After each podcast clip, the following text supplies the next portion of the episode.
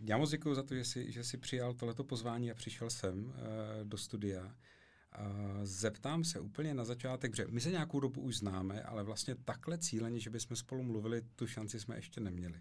A protože i v té výstavě, i součástí vlastně té takzvané trošku nekonečně ohraničené a neohraničené LGBTIQ cokoliv skupiny, tak jsou různí lidé s různou identitou, s různým zaměřením a tak dál. Takže jenom na začátek otázka, jak ty by si se sám představil, za koho se považuješ? No, za koho se považuji?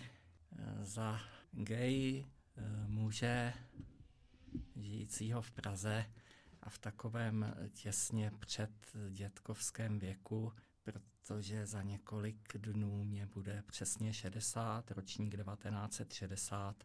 Jinak standardní běžný občan České republiky, vyrostlý za centrálního řízení ekonomiky a reálného socialismu a žijící si v celku spokojeně a nestěžující si v současné době.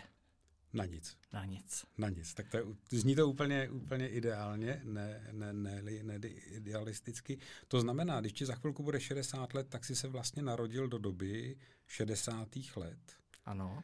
Do doby, kdy uh, homosexualita takzvaná přestala být v Československu tehdejším trestná. To tak je a toto já si myslím, že bychom eh, měli hodně zdůrazňovat, protože byť vzděláním ekonom, účetní, auditor, tak mým velkým koníčkem je historie. Mm-hmm. A v historii platí, že nic není černé a nic není bílé. A eh, to, že eh, tyto stejnopohlavní aktivity u nás už od toho roku asi 62, jestli se nepletu, nebyly trestným činem, respektive byly trestné jenom za určitých, na tu dobu v celku pochopitelných podmínek, jako bylo veřejné pohoršení nebo aktivity za peníze nebo s někým pod 18, eh, tak to si myslím, že eh, Československo eh, bylo na tom daleko víc vpředu než některé skutečně demokratické země. A já si to vykládám tak, že ta jiná orientace v podstatě soudruhům nevadila, protože i s tou jinou ordinací bylo možné budovat socialismus a pokud jim páni profesoři a doktoři řekli, že se s tím nic dělat nedá, tak oni to akceptovali. To, co mě osobně vadilo nejvíc, bylo za prvé mlčení, takže informace byly skutečně minimální anebo žádné a za druhé, a to bylo ohavné na onom bývalém systému, že této eh, menšinové orientace státní bezpečnost využívala eh, k politickému eh, a jinému tedy vydírání, což jsem konec konců zažil i já na vlastní kůži. Asi dva výslechy na Bartolomějské ulici, byť byly v celku korektní, ale příjemné to nebylo, když tě fotí ze všech stran a eh, tvrdí ti, že není vyloučeno, že jsem podezřelý z nějaké vraždy, tak to nebylo hezké. A tohle jsi zažil? To jsem zažil. Jak na tebe přišli vůbec? Jestli můžu takhle ptát na to, co jsem vůbec Velmi netušil? jednoduše, ona zase, ta naše menšina, Eh, nebyla tak velká. Já mhm. nejsem eh, diskotékový typ. Mě diskotéky nikdy nic neříkaly, protože... Takže žádný klub, nic takového Protože tam, tam jako je kravál a nedá se tam mluvit, ale mm-hmm. v té době se chodilo buď do Téčka, kde já jsem mm-hmm. snad ani nikdy nebyl, anebo k Vokovi na Smíchově a je pravda, že tam s kamarádem občas jsme zašli večer a říkalo se, nevím, je to pravda nebo ne, že člověk, který tam vybíral od lidí tašky a kabáty, takže občas zašátral v těch kabátech a lidé tam nosili tramvajenky, občanky mm-hmm. a on si ta jména obsal a potom je předával dále. Jestli je to pravda, nevím. Slyšel jsem to. Dobře, a to byla teda tvoje zkušenost eh, s opravdu nehezkým využitím vlastně povědomí o, o tvojí sexuální orientaci, vlastně k tomu, aby si byl vydíratelný. Je to tak, aby si byl vydíratelný? Naštěstí mě nikdo k žádné spolupráci eh, nenutil, zaplať Bůh, ale je pravda, že v nějaké té evidenci nebo kartotéce jsem díky tomu byl. Mm-hmm. Mě s tím uh, naskočila další otázka, která, uh, kde mě ta odpověď velmi zajímala, a to je, kdy jsi to vlastně u sebe uvědomil, že ta tvoje orientace není ta většinová, ta běžně očekávaná, ta takzvaně heterosexuální?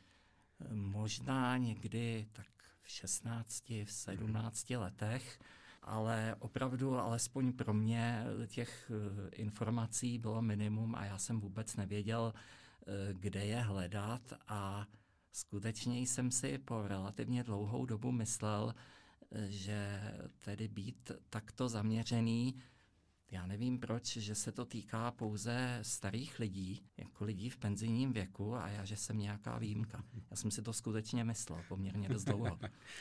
Jak se na to přišel, že u tebe to zaměření je, je takzvaně homosexuální, že jsi gay? Díky čemu no, jsi to uvědomil? Protože informací bylo málo. Já myslím, informací, že dneska ta situace je fakt úplně jiná. Že jo? A... Informací bylo málo, ale bohužel pokud nějaké byly, eh, tak byly řekl bych to velmi jemně, byly velmi e, nekorektní, byly až e, takové ohavné. Já se do dneška pamatuju v té době e, naší sexuologii, která si myslím mimochodem vůbec neměla špatnou úroveň, mm-hmm. tak ale jí e, královali manželé Pondělíčkovi mm-hmm. a oni vydávali různé knížky typu Dospíváte v muže a děvčátko ano, ano. na slovíčko a mladá dívka, ano. sex a podobně. A samozřejmě já jsem si v těchto knihách listoval a tam vím, že tato stejnopohlavní orientace byla ve stejných subkapitolách, jako byl sadismus nebo eh, nějaká nekrofilie a tyto opravdu asi uh, už prostě, prostě anomálie. Uchylky, které prostě jsou tedy anomálie. opravdu nežádoucí mm-hmm. a anomálie. A navíc, byť já jsem si uh, o tom režimu, který tady byl, o tom reálně socialistickém, uh, myslel svoje a věděl jsem, uh, s čím mám tu čest, tak vím, že tam byla věta, že se vyskytují také jevy, které jsou naší rozvinuté socialistické společnosti nežádoucí, jako je například homosexualita. A vím, že mě to dost mm-hmm. Jako porazilo, nebo měl jsem z toho opravdu trochu takovou menší hmm. depresi, protože jsem si logicky řekl, aha, takže já jsem pro společnost nepřijatelný, nežádoucí. Hmm. Jak se s tím letím pocitem vypořádával? To není jednoduchá věc. Eh, no, u mě to bylo všechno daleko, myslím, složitější než u hmm. jiných, protože eh, mým životem bohužel se neustále eh, táhly také události politické, Eh, moji oba rodiče byli velmi aktivní v roce 68, samozřejmě eh, v tom obrodném procesu a mě bylo 8 let a byť jsem tomu moc nerozuměl, tak kolem mě byla slyšet jako jména Dubček, Černín, Černík, Vilak a zažil jsem i okupaci, protože babička bydlela ve Vysokém mítě a tam byla jedna z největších posádek z přátelených vojsk a můj tatínek, on pracoval v vojenské nemocnici a potom po roce 68 měl velmi eh, závažné problémy, byl vyloučený ze strany, což organizoval onen dědeček Hříbeček Milouš Jakeš, který byl předsedou ústřední revizní a hmm. kontrolní komise. A tatínek eh, opravdu to měl velmi těžké a asi nebyl psychicky úplně v normě v té době a vyřešil vše služební pistolí. A já od té doby jsem se bál přiznat se mojí mamce, protože jsem se bál, aby nezareagoval stejně. Aby neřekla, já musím mít od všeho, mě život nemůže ničeho ušetřit. Hmm. A toto jsem měl bohužel pořád před očima, ten strach z toho, aby mamka také něco neprovedla, takže mě to dost dlouho trvalo, než jsem našel odvahu jí to říct. Hmm. A řekla jsi to potom? Já jsem jí to řekl a ona měla zdravotnické vzdělání. Ona chtěla studovat medicínu a jsme hmm. zase u té politiky, protože jako dcera buržoázního důstojníka hmm. neměla šanci. Hmm. A ona vystudovala sociálně zdravotní školu a vždycky se velmi zajímala o medicínu, takže její reakce byla velmi uh, milá. Ona první, co udělala, tak řekla, že samozřejmě i nadále zůstávám jejím synem a mhm. půjčila si skripta eh, ze základů sexuologie v 80. letech. Mm. A ta skripta, která asi byla určena pro každého medika, protože asi ten základ sexuologie musí absolvovat každý, tak tam v podstatě to, co se psalo, tak to je to, co i se říká dneska, že jde pouze o menšinovou orientaci, že nejde o nemoc, ale byl tam důležitý dovětek, který stále platí, že když je někdo gay anebo uh, lesbička, takže nejde o nemoc, ale že bohužel s touto orientací bývají spojené různé problémy psychického rázu, deprese, úzkosti, které jsou vyvolány u lidí tím, že ta většinová společnost takového člověka neakceptuje. Hmm. A že to někdy může skončit i, to byla 80. léta, vyloučením z rodiny, ztrátou místa, hmm. šikanováním, ostrakizací a že díky tomu se potom tito lidé dostávají tedy do těch problémů psychických, hmm. které nejsou výjimečné. Takže z toho, co slyším, tak maminka zareagovala vlastně Parádně, krásně. No, maminka zareagovala parádně, mamka byla skvělá, moji oba rodiče byli hmm. skvělí, ale je pravda, že já si myslím, že u ní e, také ta reakce byla, a zase jsme u té politiky, moje sestra emigrovala do západního Německa a tudíž jsem tady zůstal já. A já si myslím, že ona si tak v duchu řekla, no tak aspoň ho žádná ta ženská neodvede. Sestra pak, ona má čtyři děti, takže vnoučata byla zajištěna a ona byla ráda, že tady já vlastně s ní jakoby zůstanu a že mě nestratí. To si myslím, byť mě to nikdy takhle neřekla, ale vůbec si to nevyčítám. Myslím si, že to je naprosto jako uh, normální reakce a plus u ní ta velká, ten velký zájem o medicínu, o psychologii, o psychiatrii, takže ona zase hned si nastudovala odbornou literaturu a zejména pokud tam se dočetla, že nejde o žádnou tragédii, tak uh, okamžitě to akceptovala. Jo. Uh, dobře, neodvede tě žádná ženská, ale může tě odvíst nějaký muž.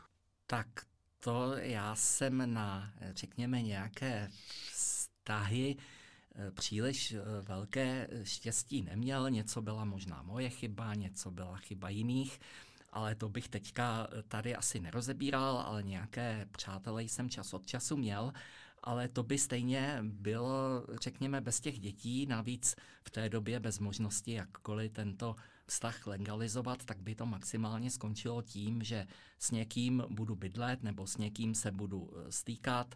V té době také získat byt to také nebylo jednoduché. Takže mám pocit, že ta máti by pořád měla pocit, že jí vlastně zůstávám, mm-hmm. i kdybych mm-hmm. s někým byl. Mm-hmm.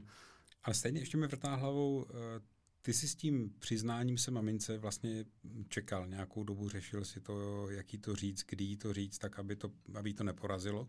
Co bylo tím motivem? Kde jsi sebral tu sílu, že v těch 20 x letech uh, si vlastně s tím vyšel ven? Ono to bylo ve 24, hmm. asi to bylo tím, že jsem skončil vysokou školu, kterou zase jsem mohl vystudovat jenom díky tomu, že jsem rok pracoval v nultém ročníku v Menze jako pomocná hmm. síla, protože eh, ta politická anamnéza naší rodiny byla katastrofální a bez určité politické protekce bych nevystudoval. A tím asi, jak jsem si začal sám eh, vydělávat a eh, začal poznávat eh, některé mě věkově blízké kamarády z těch našich kruhů, tak asi všechno tak nějak dohromady se to semlelo dohromady a já jsem viděl, že té mamce už to jednou říct musím. Mm-hmm. Maminka zareagovala hezky, ale setkal jsi se někdy v životě, kromě toho zážitku s policií, s tím, že by ti někdo dal najevo nějaké opovržení nebo, nebo tě diskriminoval, přímo šikanoval? Přímo opovržení ne, ale mým prvním zaměstnáním, protože zase já jsem vystudoval, byť tedy říkám, byla tam protekce politická, ale vystudoval jsem prestižní obor e, zahraniční obchod. Mm-hmm. Jenomže eh, potom, když tehdy byly ty podniky zahraničního obchodu, takzvané PZky, eh, tak tam mě nikde nechtěli, protože jakmile jsem řekl, že sestra je legálně v západním Německu, tak v tu chvíli eh, soudružka z kádrového nasadila kamenný výraz a řekla, bohužel, tak takové my tady nechceme.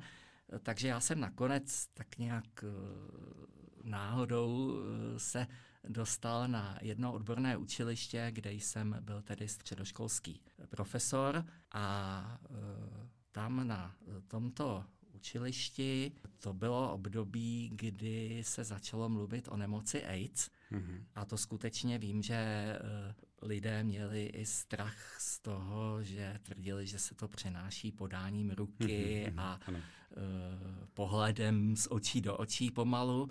A na té škole nebo na tom učebním závodě, kde já jsem byl, tak vypukla nějaká aféra. Já do dneška nevím jaká, kolem eh, jednoho kolegy, který snad byl stejné orientace. A v tu chvíli já jsem byl pozván na školskou zprávu a teďka eh, kdo mě poslouchá, musí věřit, není to nic vymyšleného. Řekli mě, že já jsem naprosto v pořádku, ale že při vyšetřování aféry X, a já jsem nevěděl vůbec, jaké aféry, co, že padlo také moje jméno, což asi byly ty seznamy na mhm. Bartolomějské a že jistě uznám, že s takovouto orientací nesmím předstupovat před žáky. To znamená, vlastně že... před žákyně, dokonce ještě já jsem učil v dvouletých dívčích učebních oborech, že to není slučitelné s pedagogikou. No a měl jsem tam nachystanou dohodu o rozvázání pracovního poměru dohodou a já jsem byl hloupý, takže jsem ji podepsal, potom kolegové v práci mě řekli e, doslova, že jsem vůl, že jsem to podepsat neměl, že by se za mě postavili a e, paní ředitelka, která byla mojí šéfovou, řekla, no to víš, a použila větu obvyklou ve 30. letech v Sovětském svazu a v 50. letech u nás, když se kácí les, padají i třísky. Hmm. A já jsem byl ta tříska. Ale nelituju toho, protože já jsem si pak našel Eh, bez problémů další zaměstnání a eh, spíš to byl taková nepříjemná zkušenost samozřejmě. No to samozřejmě, to chápu úplně. Eh, když srovnáš tu dobu, která je dnes s tou dobou, kdy ty si dospíval, co se proměnilo? Jak prožíváš tyhle ty změny, které jsou kolem nás? A to je jedna otázka. A druhá otázka, jak se v tom vlastně člověku zraje, jak se v tom člověku stárne? Já zase se dostaneme opět eh, k oné politice, protože já vím, že jsem se svojí mamkou, taťka už nebyl, eh, vedl diskuse na téma v 80. letech a myslíš, že se to někdy změní? Mm-hmm. A máti kroutila hlavou a říkala, no ale opravdu mě říkala, tak možná za sto let a říkala, víš, to by to nejdřív muselo začít v Sajuzu a tam to nezačne, to nevidím. Protože to byla doba pozdního brežněvismu a doba po chartě 77 a najednou se tady objevilo, po těch to se říkalo, že budou dávat nový seriál pohřeby generálních tajemníků PKSSS, mm-hmm. Jeden za druhým, tak se tady najednou objevil uh, sice soudruh, ale který vypadal uh, velmi hezky, který byl relativně mladý. A já se pamatuju, že my jsme z toho byli úplně v šoku, Dokonce jsem byl u kamarádů na večeři, byli jsme tam všichni tedy gejové dnešními slovy, tehdy se to slovo nepoužívalo, a pamatuji se, že ten kamarád připravoval nějakou čínu a měl puštěný rádio a tam byly zprávy e, z nějakého zasedání ústředního výboru v Sovětském svazu a my jsme zůstali jak skamenělí, protože to, co jsme slyšeli, to bylo něco naprosto neuvěřitelného, že toto může říkat generální tajemník ústředního výboru komunistické strany Svazu sovětských socialistických republik. On tam málem spálil nějaký to kuře, protože to bylo něco naprosto, my jsme byli v šoku, že toto je možné. No a plus já jsem měl zaměstnání v jednom eh, výzkumném ústavu, kde bylo hodně nejrůznějších disidentů, takže jsem dostával eh, i různé samizdaty a ten pracovní den, to asi mě věkově blízcí si vzpomenou. Ráno vždycky začal tím, že se porovnaly zprávy z Rudého práva, které v té době bylo docela kvalitní, a z hlasu Ameriky nebo ze Svobodné Evropy. Já jsem chodil na, byl jsem na Škroupově náměstí, podepsal jsem petici několik vět, kterou mě zasedal kamarád, právník, taky mm-hmm. gay, a pamatuju se, že eh, když jsem to říkal Máti, tak ta spráskla ruce a řekla, ty jsi se zbláznil, víš co, naše rodina si zkusila, ty se do všeho musíš namočit a další den mě telefonovala, že teda když já, tak takže ona bydlela kousek od uh, pozdějšího prezidenta pana Havla, tak řekla, že napsala, že s peticí souhlasí a že mu to hodila ze schránky. Uh, Takže eh, zase eh, já jsem velmi jaksi prožíval ten listopad 89 a už v tom roce 89, nebo dokonce možná v roce 88, jsem dostal zase přes kamaráda kontakt na pana doktora Procházku, snad jej můžu jmenovat, ze Sexologického ústavu, který chtěl dávat eh, našince jakoby dohromady.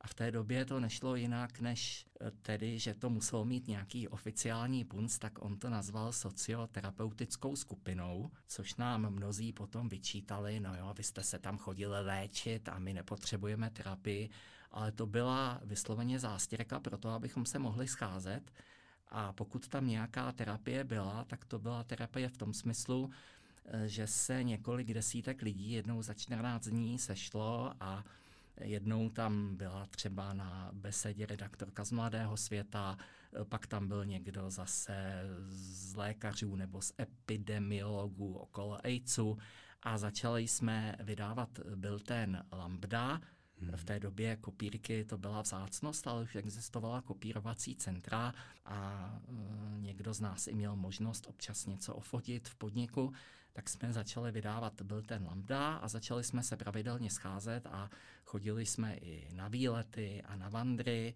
takže já díky tomu jsem vlastně poznal spousta našich lidí a mám na to velmi hezké vzpomínky, protože to byla taková ta doba e, toho očekávání, že něco se stane. Mm-hmm dokonce na jedné besedě byl i pan redaktor Janouškovec z Rudého práva, myslím, že dneska tam dodnes je, který velmi hezky jako se k nám choval, jako k té menšině, tomu nevadilo, ale kamarád to komentoval slovy, no tak komunistům už teče do bod, protože už i buzny jsou jim dobrý a e, chodějí e, za náma, aby jsme jim vyjádřili nějakou podporu a do dneška se pamatuju, bylo to někdy v létě, jak jsme mu kladli velmi nepříjemné otázky a on chudák nevěděl, jak odpovědět a kamarád ho tam hodně dusil na těch společensko-politických tématech.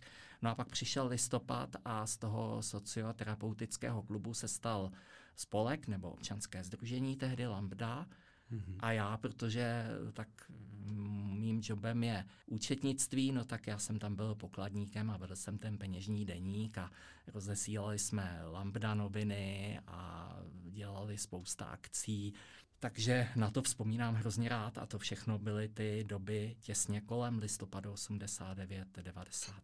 Dali jste dohromady skupinu, eh, skupinu, která říkáš, vydávali jsme, no vlastně usilovala o nějakou změnu, o to, o čem jsi mluvil předtím s maminkou, jestli se to někdo, někdy promění, tak vy jste vlastně ze spora začali e, na nějakých proměnách pracovat. A k nějakým proměnám potom skutečně došlo. Eh, k proměnám došlo, samozřejmě nezbytná byla ta změna politická, hmm. kterou já jsem uvítal s velkým nadšením. Už třeba jenom to, že já jsem se zajímal hodně o ty dějiny a k Vánocům jsem dostal knížku od pana Zamarovského o pyramidách hmm.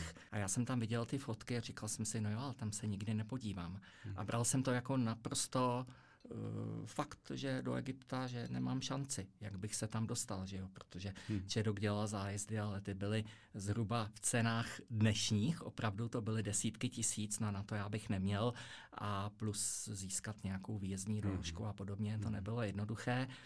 Takže já jsem opravdu ty změny velmi uvítal a já každému říkám, že když není spokojený a něco se mu nelíbí a samozřejmě, že je spousta věcí, které bych dneska kritizoval, stačí si zajít do knihkupectví, eh, nakladatelství Akademia na Václaváku, když vidím, co všechno se vydává, o čem všem lze bádat, eh, tak si říkám, no tak eh, to jsem rád, že tohoto mm-hmm. jsem se dožil. A v no krásném věku. Vlastně, když se to vezme, ty jsi do toho tak vstoupil v plný, v plný dospělosti? V plné dos, no, tak v dospělosti já tvrdím, že až tak od své čtyřicítky jsem trošku začal rozumět něco Dobře. málo životu, ale je pravda, že já sám sebe eh, považuji za člověka, který vyrostl v dobách toho centrálního řízení ekonomiky a reálného socialismu. Já nemám rád výrazy jako za Totáče nebo za Komančů, to mně připadá eh, takové bulvární,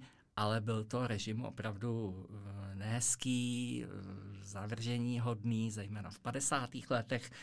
ale eh, musím přiznat, eh, že zase jak někteří našinci tvrdí, že by člověk nemohl pomalu dělat krok, aniž by ho nesledoval nějaký tajný, takže to je blud, protože eh, byť naší rodiny se ta politika dotkla opravdu hodně a tatínek to odnesl na životě vlastně, tak nikdy jsme neměli problémy hmotného rázu, měli jsme krásný byt, já jsem měl všechno, co jsem si přál, i do té Jugoslávie jsme se dostali, nebylo to jednoduché, ale dostali jsme se tam a byl jsem eh, mladý a i tehdy vycházely pěkné knížky a šlo chodit na pěkné výstavy. Takže já tvrdím, že žádná historie není černá ani bílá, ale za ten listopad jsem vděčný, i když pořád, jak si tvrdím, že určité to eh, myšlení, které jsem za toho reálného socialismu získala, tak někdy občas takové pozůstatky vidím na sobě. Třeba i to, že eh, já jsem nikdy se pořádně nenaučil žádný cizí jazyk. Mm-hmm. Já tak ještě nejlíp jsem uměl ruštinu, potom francouzštinu, No a s angličtinou už to žádná sláva není, něco znám z Němčiny, ale žádný ten jazyk neovládám tak, abych skutečně byl schopen třeba odpřednášet v angličtině eh, přednášku o českém daňovém systému nebo o českém účetnictví. Ale český daňový systém není úplně těch nejjednodušších. Uh, tak no tak není, není nejjednodušší a tady zase já musím se přiznat, že v tomto uh, souhlasím s bývalým panem prezidentem, já s ním nesouhlasím v jiných věcech, jako v jeho názorech na Prague Pride a na ty různé jeho izmy, homosexualismus, mm-hmm. genderismus, ale pokud jde o ekonomické názory a o to, že ta ekonomika je přeregulovaná, tak v tom s ním souhlasím mm-hmm. jako skoro do puntíku, to má pravdu si myslím. No a ty se zmínil teď právě o Prague Pride a o izmech, těch všech věcech. Jak ty sám ze své zkušenosti a z toho, co už všechno si vlastně prožil, jak se díváš na to dění kolem toho tématu LGBT, kolem tématu neheterosexuálních lidí? E, já se na to dívám tak, že e, nám se často vytýká v nějakých diskusích, že údajně používáme salámovou metodu mm-hmm. a že to je něco podlého a zákeřného. A já bych e, velmi nahlas řekl, ale ano, naše menšina používá salámovou metodu a ta je naprosto v pořádku, protože první kolečko salámu jsme museli ukrojit v 90. letech, kdy bylo třeba té většině vysvětlit, že gay není to tež, co pedofil, hmm. že obrazně řečeno nejíme uh, malé děti a že uh, lesba neznamená nějaká chlapice ala paní Bingerová nebo řidička traktoru, protože lidé ty informace neměli. Mm-hmm. A tak si nás představovali asi na základě nějakých uh, karikatur z filmů, jako mm-hmm. byl jinak Krásný ples upírů nebo nějaké další filmy a nebyly i výjimečné názory, že je to přenosné z člověka mm-hmm. na člověka. Bylo to první Generačky, kolečko salámu, mm-hmm. které jsme museli ukrojit. Vůbec lidem říct, my jsme tady a nemusíte se nás bát a nejsme žádní zločinci a neznásilňujeme děti. No a pak přišlo druhé kolečko salámu, což byl zákon o registrovaném partnerství, mm-hmm. kdy jsme řekli, no a my bychom rádi eh, svoje vztahy eh, nějakým způsobem legalizovali, upravili. No a nyní to třetí salámové kolečko je to, čemu se říká LGBT manželství. Třeba ti lidé, kteří jsou z mé generace, a já jsem o tom eh, se bavil s kamarádem právníkem, tak on říkal, no já jako právník, byť gay, tak jsem za to, aby samozřejmě eh, tady byla naprostá rovnocenost v nějakém státem posvěceném vztahu, ať už jsou to muž a žena, nebo dva muži a dvě ženy, ale myslím si jako právník, že třeba ten název manželství, eh, že by měl zůstat zachován pouze pro ten nestejno pohlavní eh, vztah. A vysvětlil mě to a já jsem říkal, ale já s tebou souhlasím, eh, mně taky přijde trošku směšný, když můj o generaci mladší kamarád říká, byl jsem s manželem někde a já vždycky musím zatnout zuby, abych se nezačal smát, protože pro tu naši generaci my uvažujeme třeba trošku jinak ti mladí jsou už zase dál, takže já jsem petici za to manželství podepsal, ale jde mě o to jenom, aby ti dva, anebo ty dvě, kteří spolu žijí a chtějí to nějak legalizovat, tak aby na tom byli úplně stejně jako, dejme tomu, nějaké bezdětné heterosexuální manželství. Aby tam nebyly žádné výhody navíc, ale také žádné znevýhodňování, jestliže uznáme, že mají být vdovské a vdovecké důchody, tak nevím, proč by ho neměl dostat mm-hmm. uh, přítel mého kamaráda, kteří spolu žijí zaregistrování už asi 20 let. Mm-hmm. Mm-hmm. To znamená, že by vznikla jiná forma, uh, takzvaně manželská, jiná forma manželství, která by byla otevřená i pro heterosexuální lidi. Rozumím tomu správně? Uh. To bych asi takto neřekl, já mhm. bych mm. jenom asi, ale je to asi dáno generačně, nepoužíval ten výraz manželství, mm. ale jinak si myslím, že tady obecně obě ty pomyslné strany onoho sporu zapomínají eh, na dvě důležité věci. Mm. Té naší menšině se vytýká, no jo, oni chtějí nějaké další práva. A já říkám, ale Tady přece nejde jenom o práva, tady jde také o povinnosti.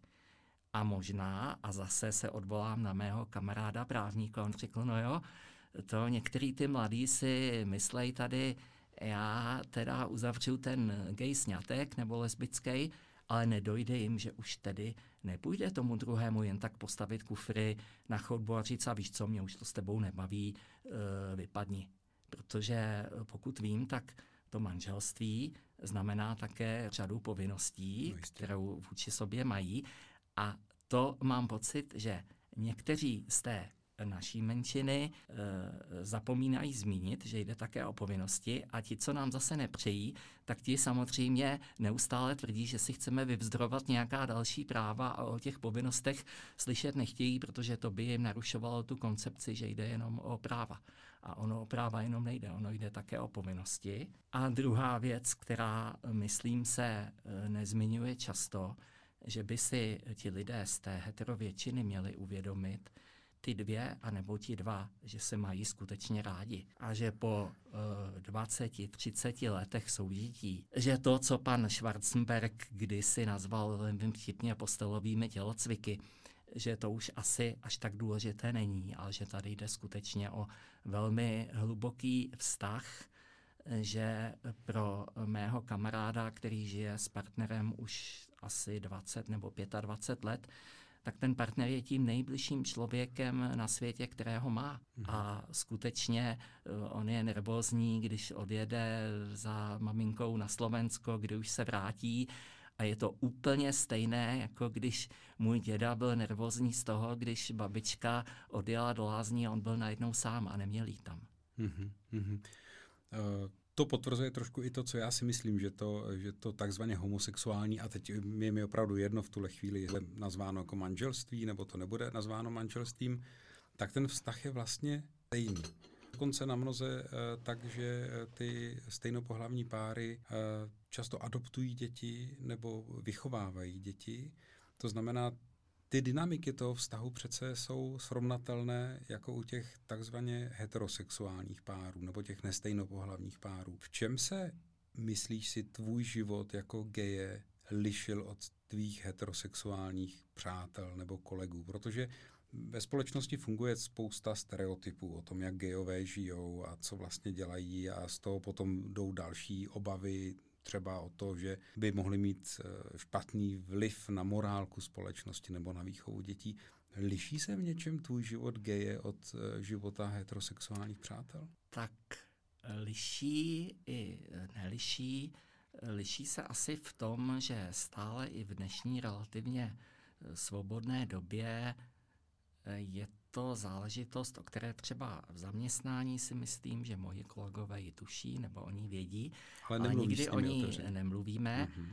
A upřímně řečeno, vždycky já jsem si vybavil situaci, kdybych žil s nějakým partnerem třeba a on kdyby eh, zemřel, tak asi v práci by o tom pořádně nikdo nevěděl a e, přitom, e, když někomu eh, zemře manžel, manželka, mm.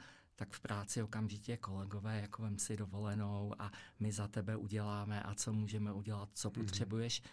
A já v podstatě si nejsem jist, jestli by o tom v práci vůbec věděli mm. a nejsem si jist, jestli by třeba i ti kolegové, kteří by mě sice neodsuzovali, ale oni by možná ani nevěděli, jak se chovat.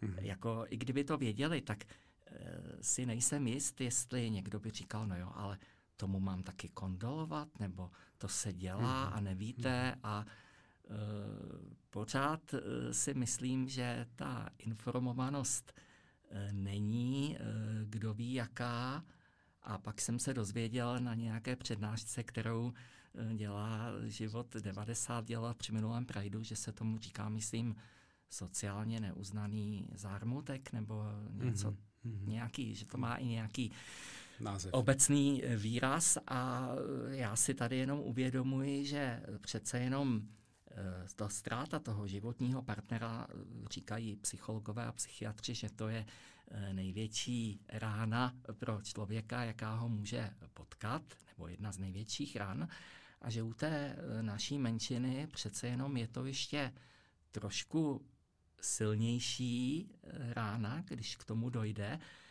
protože u toho heteropáru tam většinou bývají právě děti, vnoučata, takže ten, kdo zůstane, má to pokračování, ale hmm. Eh, většina eh, našich lidí eh, jsou sami a když tedy té paní nebo tomu pánovi odejde ten životní partner a nevychovávají spolu děti, tak kdo zbývá? Synovci, neteře, kde už ten vztah tak silný být nemusí a někdy ani ti synovci a neteře nejsou a pak ten člověk zůstane úplně sám. Hmm. Hmm. Já děkuji za tuto odpověď. Mě mm, běží hlavou ještě dvě uh, věci a teď se přiznám, že jsem jednu z nich zapomněl, jak jsem tě poslouchal, protože to je vlastně to, co říkáš, nebo to, co jsi říkal, tak je, tak je aspekt, o kterém se, myslím si, velmi, moc často nemluví a moc často neuvažuje. A je to ten, je to ten aspekt uh, vlastně té intimity, té blízkosti toho druhého člověka. A s uh, těmi takzvanými homosexuály nebo gay, lesbami, tak se velmi často eh, zkratkovitě uvažuje především o té sexualitě v takové té skutečně fyzické podobě. A s tím se setkáváme i my v životě 90 při práci se seniory. Eh, tady jde o intimitu, tady jde o blízkost, tady jde o, o ten hluboce vlastně přátelský známý vztah, který člověk ke svému životu, ke svému životu potřebuje a je tady úplně jedno, jestli je člověk takzvaně homo nebo, nebo takzvaně heterosexuální. Ale když my chystáme teď tu výstavu, tak narážíme hodně často na to, že ti lidé, kterým je nějakých x let, a řekněme, že bychom ji mohli počítat do té strašně těžko uh, specifikovatelné skupiny seniorů, tak uh, že jsou a známe i třeba jejich jména, dokážeme s nimi mluvit a tak dál, ale je hodně těžké uh, po těch lidech vlastně chtít, anebo počítat s tím, že oni po sobě chtějí s tím nějakým způsobem vystoupit ven. A ty jsi mi to i teďko potvrdil v tom předchozím vstupu, že ani svým kolegům vlastně v práci o tom e, neříkáš, cíleně s tím vlastně nejdeš ven. Z čeho vychází tahle ta obava? Z čeho vychází ten, ten ostych, ten, ten strach, který třeba si myslím, že ta mladší generace za stolik nemá, ale zase lidé jsou různí. Nicméně obecně, když zůstaneme v, této, v, to, v tom zobecnění, čím to je, že u těch takzvaných seniorů je ta odvaha nebo ta otevřenost o těle těch věcech mluvit a vystupovat s nimi, nebo vzít třeba partnera sebou na nějakou společenskou akci, slavit spolu Vánoce a tak dál, že bývá slabší. Já si myslím, že to je jednak otázka generační, protože skutečně já jsem ještě z té generace, kdy člověk se automaticky podřizoval různým příkazům, zákazům, eh, které mnohdy ani nebyly nikde písemně stanoveny, ale eh, člověk věděl, že když k těm volbám nepůjde, takže si zadělává na nějaký eh, problém a já jsem zas takový hrdina nebyl, abych takto revoltoval. Je to určitě dáno generačně a e, potom i no, ale ta osobnostním generace... vybavením mm-hmm. konkrétního jedince jsou lidé, kteří s tím problémy nemají. U mě v práci třeba ani není důvod nebo není situace, kdybychom o tom měli mluvit. Mm-hmm. Hmm. protože jako řešíme věci pracovní, nebo já i říkám a myslím si, že teda kolegové to vycítí. Třeba my jezdíme s několika partami na výlety nebo na vandry, nebo spíš hmm. na výlety už jako e, strejdové zralého věku a já jim o tom normálně vyprávím, někdy ukážu nějaké fotky, a, ale jako neříkám, že jde o e, tedy e, kamarády z té gay menšiny. Mm-hmm. Uh, ale vidím to třeba i na účasti, na účasti seniorů v rámci toho průvodu hrdosti, že v rámci Prague Pride třeba, nebo při nějakých takových vyloženě aktivistických, advokačních nebo lobistických akcích, že těch seniorů u toho nebývá moc. Že víc se to točí kolem takové generace mladší mm. a lámu si hlavu nad tím, čím to vlastně je, jestli je to projev určité skepse, že vlastně se to nezmění a přitom ta vaše generace má naprosto jasně to, tu zkušenost, že ty věci posunula, že ty věci, že dosáhla velmi výrazných změn a ta česká společnost nebo i ty politické změny, ke kterým došlo, tak jsou výrazné. Když to srovnám se sousedními státy, ať už je to třeba západní Německo, nebo ať je to, ať je to Slovensko, tak prostě v té české eh, politice se podařilo prosadit vý, výrazné změny. Čím to vlastně je, že, že je takový ostych? Třeba právě účastnice toho sobotního průvodu Prague Pride. Eh, je to možná dáno eh, tím, že opravdu ta naše generace eh, dneska to mladým třeba může připadat divné, ale já jsem vyrostl v době, teď si to zpětně uvědomuji, kdy skutečně, kdyby na základní škole, ani na střední, ani na vysoké, my jsme nediskutovali, my jsme si psali to, co ten přednášející nadiktoval. A to, že by někdo položil nějakou otázku, notabene v předmětech, jako byla marxistická politická ekonomie. To bylo velmi, velmi řídké. A já jsem potom byl u sestry, která byla teda ilegálně v západním Německu, a ku podivu, eh, protože jsem nechtěl devizi, jezdil jsem na pozvání a ona studovala v Göttingenu, tak jsem tam za ní mohl a maminka taky a ona mě říkala, že se byla podívat na jedné přednášce z dějin hudby, to sestra studovala a říkala, tam se diskutovalo s tím přednášejícím, to byl dialog a ne přednáška, takže u nás asi ta generace naše jednak není tolik zvyklá a potom je pravda, že e, znám i lidi z té mé generace nebo starší, Eh, kteří třeba eh, ten Prague Pride si mnohdy směšují pouze s tím závěrečným sobotním průvodem mhm. a řeknou si, na to už jsem starý a já tam nepůjdu a já jsem na tohle to nikdy nebyl se tam producírovat. A bohužel zase naši novináři a ti, co nás nemají rádi, tak tam dají fotku mm. nějakých vymoděných jedinců. Nic proti ním, je to přece sranda, ale těch je tam deset z těch několika tisíc lidí ale eh, v novinách nebo na některých serverech, kde nás rádi nemají, tak oni vyfotí eh, tyto mládence ve slipech a s nějakými přitrosými pery a řeknou a vidíte a na tohle se dávají peníze jako magistrátu a takovouhle hnus my tady podporujeme. Takže uh, oni i někteří ti staří také, když nejsou z Prahy a nevědí, tak mohou být i tímto zblbnutý a řeknou, a já přece nepojedu na nějakém alegorickém voze. A vůbec jim nedojde, že 99% účastníků je tam standardně uh, oblečeno, tak jako chodí uh, většina z nás v džínách v tričku s nějakým nápisem a jediné, v čem se tam odlišují, že mají duhovou vlajku nebo uh, duhovou šálu nebo náramek nějaký duhový. Mm-hmm. Já sám potvrzuju, že když jsem byl poprvé v tom průvodu Prague Pride, tak mi to vlastně hrozně zklamalo. Jaká mm. je to klidná, klidná až místy taková monotónní akce projít přes to město.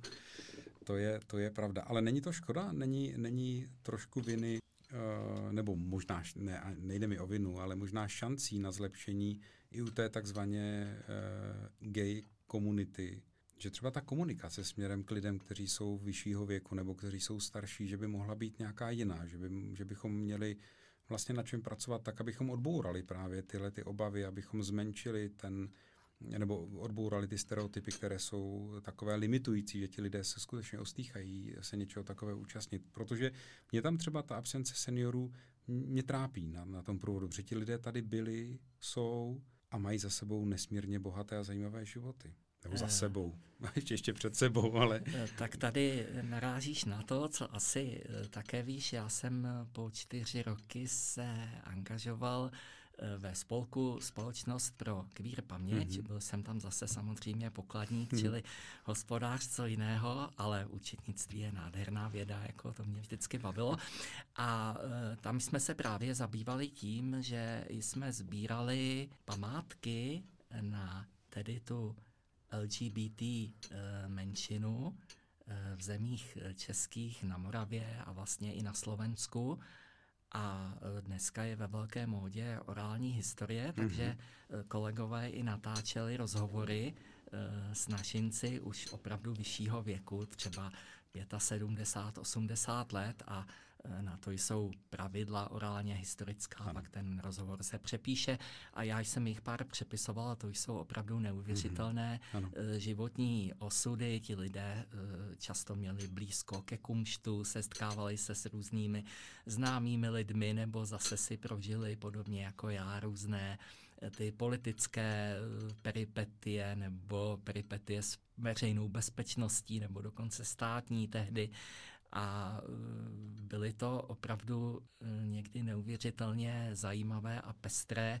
e, životní osudy. A někteří řekli, že jim je to jedno, jestli si to pak někdo přečte a někdo zase řekl ano, ale musí se vymazat ta a ta jména, mm-hmm. další zase řekl až po mé smrti zveřejnit a podobně. To jsou ta pravidla orální historie, já nejsem odborník, ale je to zase takový segment, Eh, který eh, tedy tam patří eh, právě orální historie, tedy vzpomínky lidí z té naší menšiny. Já mám poslední otázku, možná takovou těžší, než byly ty jiné otázky. Kdyby si měl návštěvníkům té naší výstavy něco vzkázat, říct nějaké jednoduché poselství na závěr, co by to bylo? No, poselství asi to, že ona menšinová orientace s přibývajícími léty e, nemizí a to, že e, pokud vidí na Prague Prideu převážně e, mladé, tak to neznamená, že by u nás nebyly dědečkové, gejové a nebo babičky, lesby. Ta orientace zůstává zachována a možná jenom, že by si lidé z té většiny mohli uvědomit, že tito lidé v tom seniorském věku to přece jenom mají o něco těžší než běžný senior, protože běžný hetero senior většinou má děti, vnoučata, pravnoučata, což u toho seniora z té naší menšiny platit nemusí, hmm. takže častěji končí potom v nějakém tom zařízení eh, domov důchodců, dům s pečovatelskou službou a tam zase může narazit na to, že všichni ti dědečkové a babičky tam ukazují fotky vnuků, pravnuků, mm-hmm. dětí a on e, nemá co ukázat někdy. A e, nebo se bojí mluvit o tom, mm-hmm. že třeba 30 let žil s partnerem nebo s partnerkou. Tady bych velmi upozornil, že tedy tato stejnopohlavní orientace eh, se netýká jenom mužů, že to jsou i ženy. Na ty se velmi často zapomíná, protože pořád jak si se upřednostňují eh, gejové a bohužel je to má zkušenost, řada lidí neustále i dnes zkoumá, co ti dva nebo ty dvě provozují v posteli a protože jim vyjde, že to je nechutné, tak okamžitě píší ty ohavné články a vlastně mám pocit, jakoby, že Eh, ti naši odpůrci by byli nejradši, kdybychom byli někde eh, zalezlí eh, ve sklepě a že bychom měli být rádi, že už dneska nám nehrozí upálení na hranici nebo ukamenování a tak, co ještě chcete a proč se nám tady producírujete ještě na nějakém Prague Prideu. Moc děkuji za rozhovor.